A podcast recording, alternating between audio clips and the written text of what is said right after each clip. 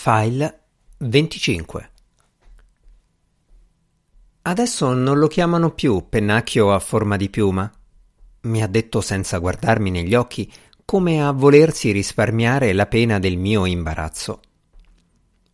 Lo sapevo già. La chiamano nube nera in espansione.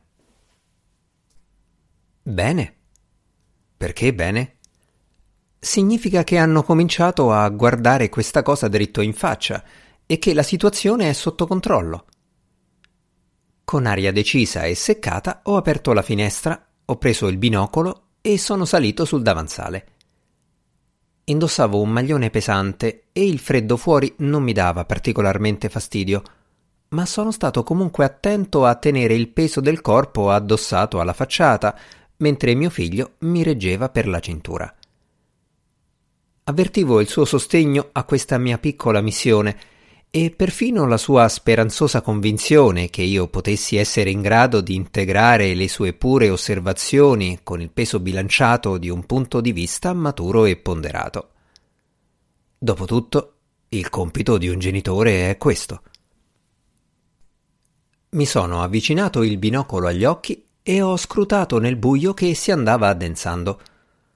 Sotto la nube di sostanze chimiche vaporizzate, quella che avevo davanti era una scena di emergenza e caos da melodramma.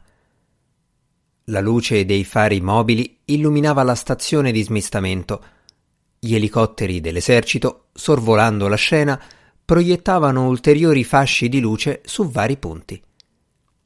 E questi fasci più ampi erano intersecati dalle luci colorate delle auto della polizia. Il vagone cisterna era saldamente sui binari, tra le nuvole di fumo che si levavano da quello che sembrava uno squarcio a un'estremità. Evidentemente il gancio di trazione di un altro vagone aveva sfondato la cisterna. Le autopompe erano schierate a una certa distanza e ancora più in là le ambulanze e i furgoni della polizia. Sentivo sirene, annunci urlati nei megafoni, e uno strato di interferenze statiche che provocavano piccole distorsioni nell'aria gelida. Uomini che correvano da un veicolo all'altro, spacchettavano apparecchiature, trasportavano barelle vuote. Altri, in tute di Milex giallo fosforescente e maschera respiratoria, si muovevano lentamente nella nebbia illuminata, trasportando strumenti per la misurazione della letalità. Gli spazzaneve spruzzavano una sostanza rosa in direzione del vagone cisterna e sulla zona immediatamente circostante.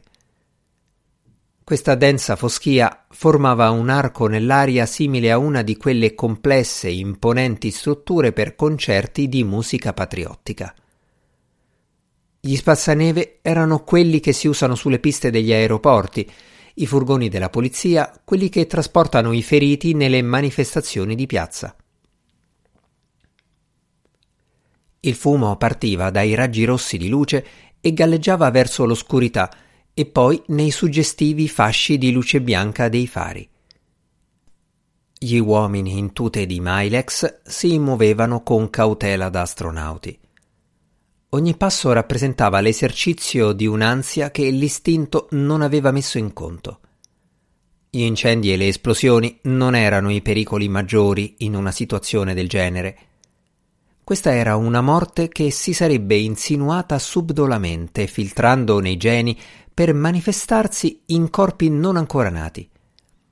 Gli uomini avanzavano come in una vallata di polvere lunare, ingombranti e traballanti, intrappolati nell'idea della natura del tempo.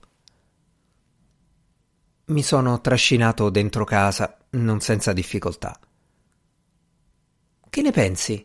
mi ha chiesto Heinrich. È ancora lì, nell'aria. È come se avesse messo radici. Quindi, secondo te, non verrà da questa parte? Dalla tua voce intuisco che sai qualcosa che io non so. Verrà da questa parte, sì o no, secondo te? Tu vuoi che io ti dica che non ci verrà neanche tra mille anni, al che ribatterai attaccandomi con i tuoi dati. Avanti, dimmi cosa hanno detto alla radio mentre io ero là fuori. non provoca più nausea, vomito e fiato corto, come avevano detto prima. E cosa provoca? Palpitazioni e senso di déjà vu. Déjà vu. Colpisce la zona dei falsi ricordi negli esseri umani o qualcosa del genere, e non è finita. Non la chiamano più nube nera in espansione. E come la chiamano? Mi ha guardato con attenzione evento tossico aereo.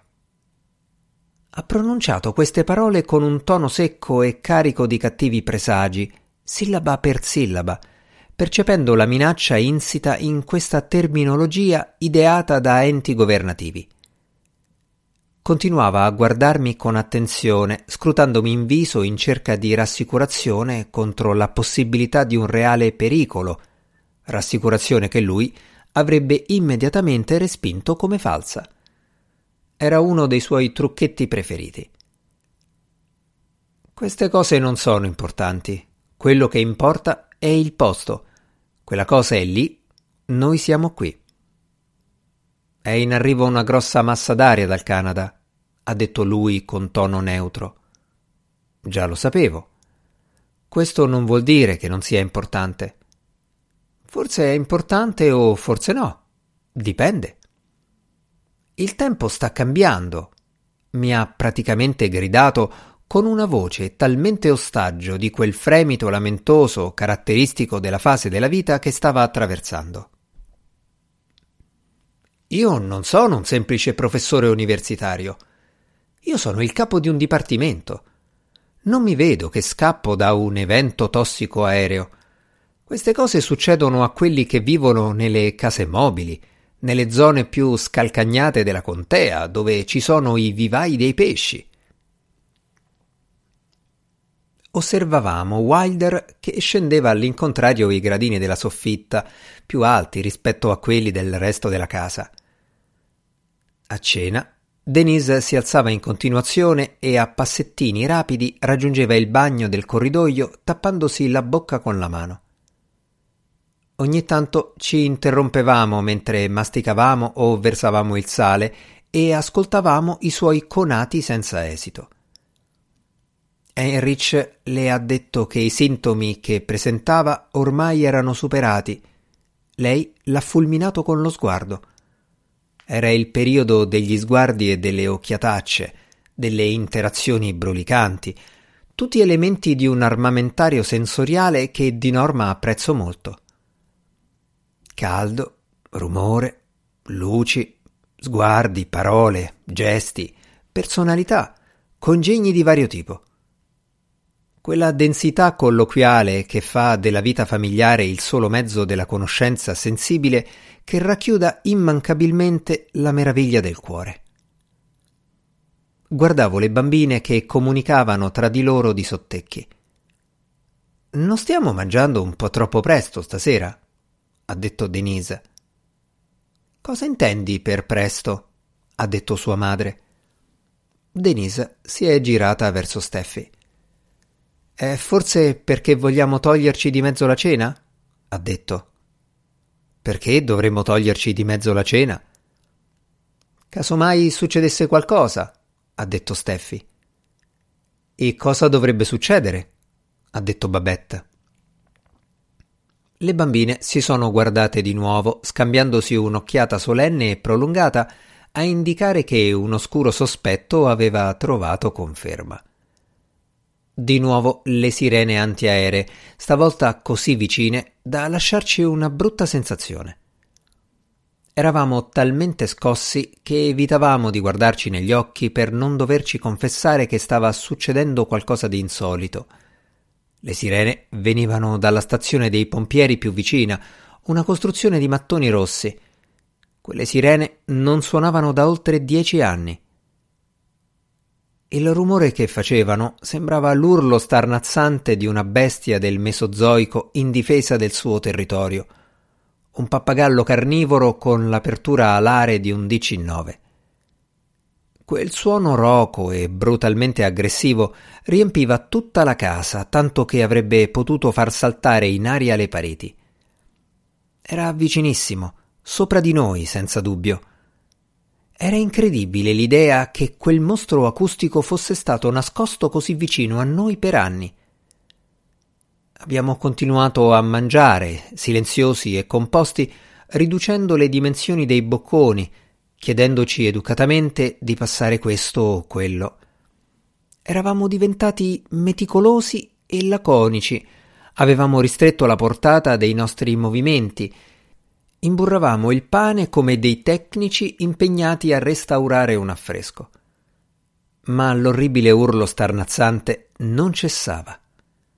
Noi continuavamo imperterriti a evitare di guardarci negli occhi, attenti a non fare tintinnare stoviglie e posate. Credo che condividessimo la goffa speranza che così facendo saremmo passati inosservati. Era come se quelle sirene annunciassero la presenza di un meccanismo di controllo, qualcosa che era meglio cercare di non provocare con la nostra litigiosità o facendo cadere il cibo. Però quando in mezzo al pulsare vibrante delle sirene si è cominciato a distinguere un secondo rumore, abbiamo pensato di interrompere momentaneamente quella nostra parentesi di dignitosa isteria. Heinrich è corso ad aprire la porta. Una combinazione di rumori notturni è entrata prepotente in casa carica di freschezza e di un rinnovato senso di istantaneità.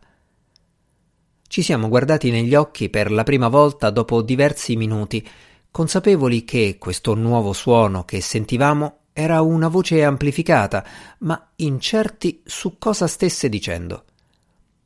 Heinrich è tornato, camminando con un'andatura volutamente lenta e stilizzata, a tratti furtiva.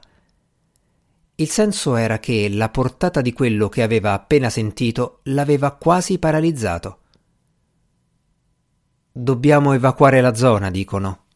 Ha spiegato senza guardare nessuno negli occhi. Babette gli ha chiesto: Ma ti è parsa una semplice raccomandazione o è obbligatorio? Era la macchina di un capitano dei vigili del fuoco con l'altoparlante e andava alquanto veloce. In altre parole, ho detto io, non hai avuto modo di notare certe sottigliezze nel tono della sua voce. La voce era un urlo. Per via delle sirene, ha detto Babette solerte. Diceva qualcosa tipo Evacuate tutti i luoghi di residenza. Nube chimica letale. Nube chimica letale. Stavamo seduti lì, davanti al pan di Spagna e alle pesche sciroppate. Sono sicura che c'è ancora un sacco di tempo, ha detto Babette, altrimenti Avrebbero detto ben chiaro che dovevamo sbrigarci. Chissà che velocità viaggiano le masse d'aria. Steffi era impegnata a leggere un buono sconto della Baby Lux e piangeva sommessamente. Questo ha riportato in vita Denise, che è salita di sopra e ha cominciato a preparare i bagagli per tutti noi. Heinrich ha fatto i gradini a due a due ed è salito in soffitta a prendere il binocolo, la cartina autostradale e la radio. Babette è andata alla dispensa e ha cominciato a prendere barattoli e vasetti dalle allegre etichette familiari. Steffi mi ha aiutato a sparecchiare. Venti minuti dopo eravamo in macchina. La voce alla radio diceva che gli abitanti della zona ovest della città dovevano confluire nel vecchio campo abbandonato dei Boy Scout, dove dei volontari della Croce Rossa avrebbero distribuito caffè e succhi di frutta. Le persone che venivano dalla zona est dovevano prendere il vialone panoramico e raggiungere la quarta stazione di servizio e di lì proseguire alla volta di un ristorante chiamato Kung Fu Palace, un edificio composto da più ali, con pagode laghetti con le ninfee e cervi vivi. Noi eravamo tra i ritardatari del primo gruppo. Siamo confluiti nel traffico diretto fuori città sulla via principale, che era una squallida sfilza di concessionarie di auto usate, fast food, farmacie economiche e cinema multiplex.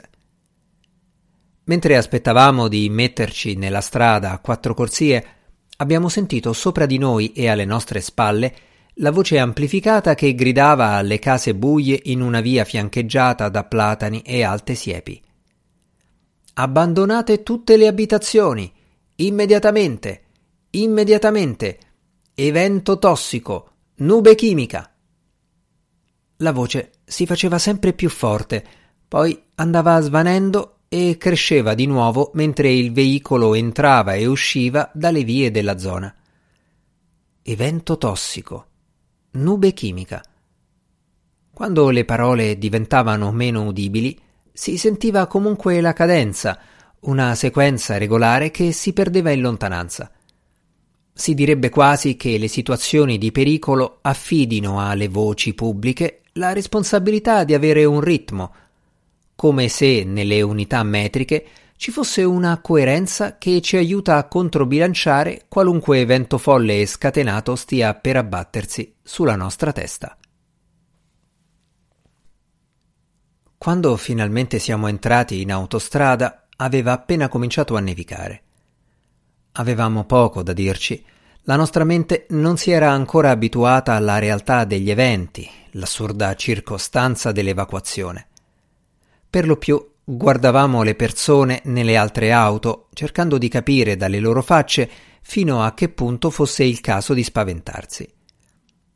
Il traffico avanzava a passo di lumaca, ma noi eravamo sicuri che qualche chilometro più giù la velocità di marcia sarebbe aumentata, perché c'era un varco nella barriera spartitraffico che avrebbe consentito al flusso di auto dirette verso ovest di utilizzare tutte e quattro le corsie. Le due corsie opposte erano completamente vuote e questo, evidentemente, voleva dire che la polizia aveva già bloccato il traffico in quella direzione. Un segnale incoraggiante. La cosa che le persone temono di più durante un esodo è che le autorità abbiano tagliato la corda da un pezzo, lasciandole nel caos a sbrigarsela da sole. La neve cominciava a cadere più fitta, il traffico si muoveva a singhiozzo. C'erano i saldi in un grande negozio di arredamento. Uomini e donne illuminatissimi stavano dietro l'enorme vetrina e ci guardavano perplessi. Ci sentivamo dei cretini, come turisti che non ne azzeccano una. Perché loro facevano acquisti tutti felici e contenti, mentre noi eravamo in preda al panico, imbottigliati nel traffico che avanzava a passo di lumaca nel bel mezzo di una tempesta di neve. Evidentemente loro sapevano qualcosa che noi non sapevamo. Durante una crisi le cose vere sono sempre quelle che ci dice qualcun altro. Nessuno ha informazioni meno affidabili delle nostre. In almeno un paio di città si sentivano ancora le sirene antiaeree. Quale informazione era riuscita a convincere quelle persone a trattenersi ancora un po' nel negozio, mentre davanti a noi c'era una via più o meno libera che ci avrebbe portati tutti alla salvezza? Ho cominciato a premere a caso i pulsanti dell'autoradio. Da una stazione di Glasboro abbiamo appreso che era appena giunta una notizia importante. A chi si trovava al chiuso veniva chiesto di restare al chiuso. Stava a noi interpretare il senso di questa novità. Le strade erano forse troppo affollate? La neve era contaminata dalla Neodene D? Continuavo a schiacciare i pulsanti nella speranza di trovare qualcuno in grado di fornire dei retroscena. Una donna, presentata come una giornalista che si occupava della difesa dei diritti dei consumatori, ha cominciato a fare una lista dei possibili problemi di natura medica provocati dal contatto diretto con l'evento tossico aereo. Io e Babette ci siamo scambiati un'occhiata circospetta e subito ci siamo messi a parlare con le bambine mentre io abbassavo il volume per impedire che avessero la conferma di quello che già immaginavano sarebbe successo convulsioni, coma, aborti spontanei, diceva la voce ben informata e piena di brio. Abbiamo superato un motel su tre livelli, tutte le stanze erano illuminate, tutte le finestre piene di gente che ci fissava da dietro i vetri. Eravamo un corteo di idioti, esposti non solo agli effetti del fallout chimico, ma anche al giudizio sprezzante degli altri, perché non erano qua fuori seduti in macchina tutti imbacuccati dietro i tergicristalli in azione sotto la neve silenziosa? per poi raggiungere il campo dei Boy Scout, infilarsi nell'edificio principale, serrare le porte, rannicchiarsi sulle brandine con il succo di frutta e il caffè in attesa del cessato allarme. Alcune auto cominciavano a salire su per il terrapieno erboso in pendenza al margine della strada, creando così una terza corsia di macchine pericolosamente inclinate. Noi, che ci trovavamo in quella che fino a poco prima era stata la corsia di destra, non potevamo far altro che guardare le macchine che ci superavano da una posizione leggermente elevata e che sfidavano, con disinvoltura, l'orizzontalità. Lentamente ci avvicinavamo a un cavalcavia. C'erano persone che lo stavano attraversando, a piedi.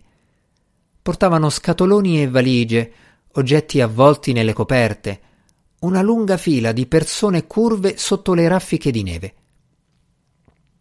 Gente che portava in braccio animali domestici e bambini piccoli, un signore anziano che indossava una coperta sopra il pigiama, due donne che portavano a spalla un tappeto arrotolato. C'era gente in bicicletta, bambini che venivano trascinati su slitte e dentro carretti giocattolo. Gente con i carrelli del supermercato, gente variamente infagottata che sbirciava dalla profondità del proprio cappuccio. C'era una famiglia avvolta completamente nella plastica, un singolo enorme pezzo di polietilene trasparente. E sotto quel loro scudo avanzavano a ranghi serrati l'uomo e la donna ai due lati, in mezzo tre bambini avvolti in un secondo involucro di luccicanti indumenti impermeabili. L'effetto era quello di una routine studiata e compiaciuta, come se avessero aspettato per mesi di potersi esibire in quel numero.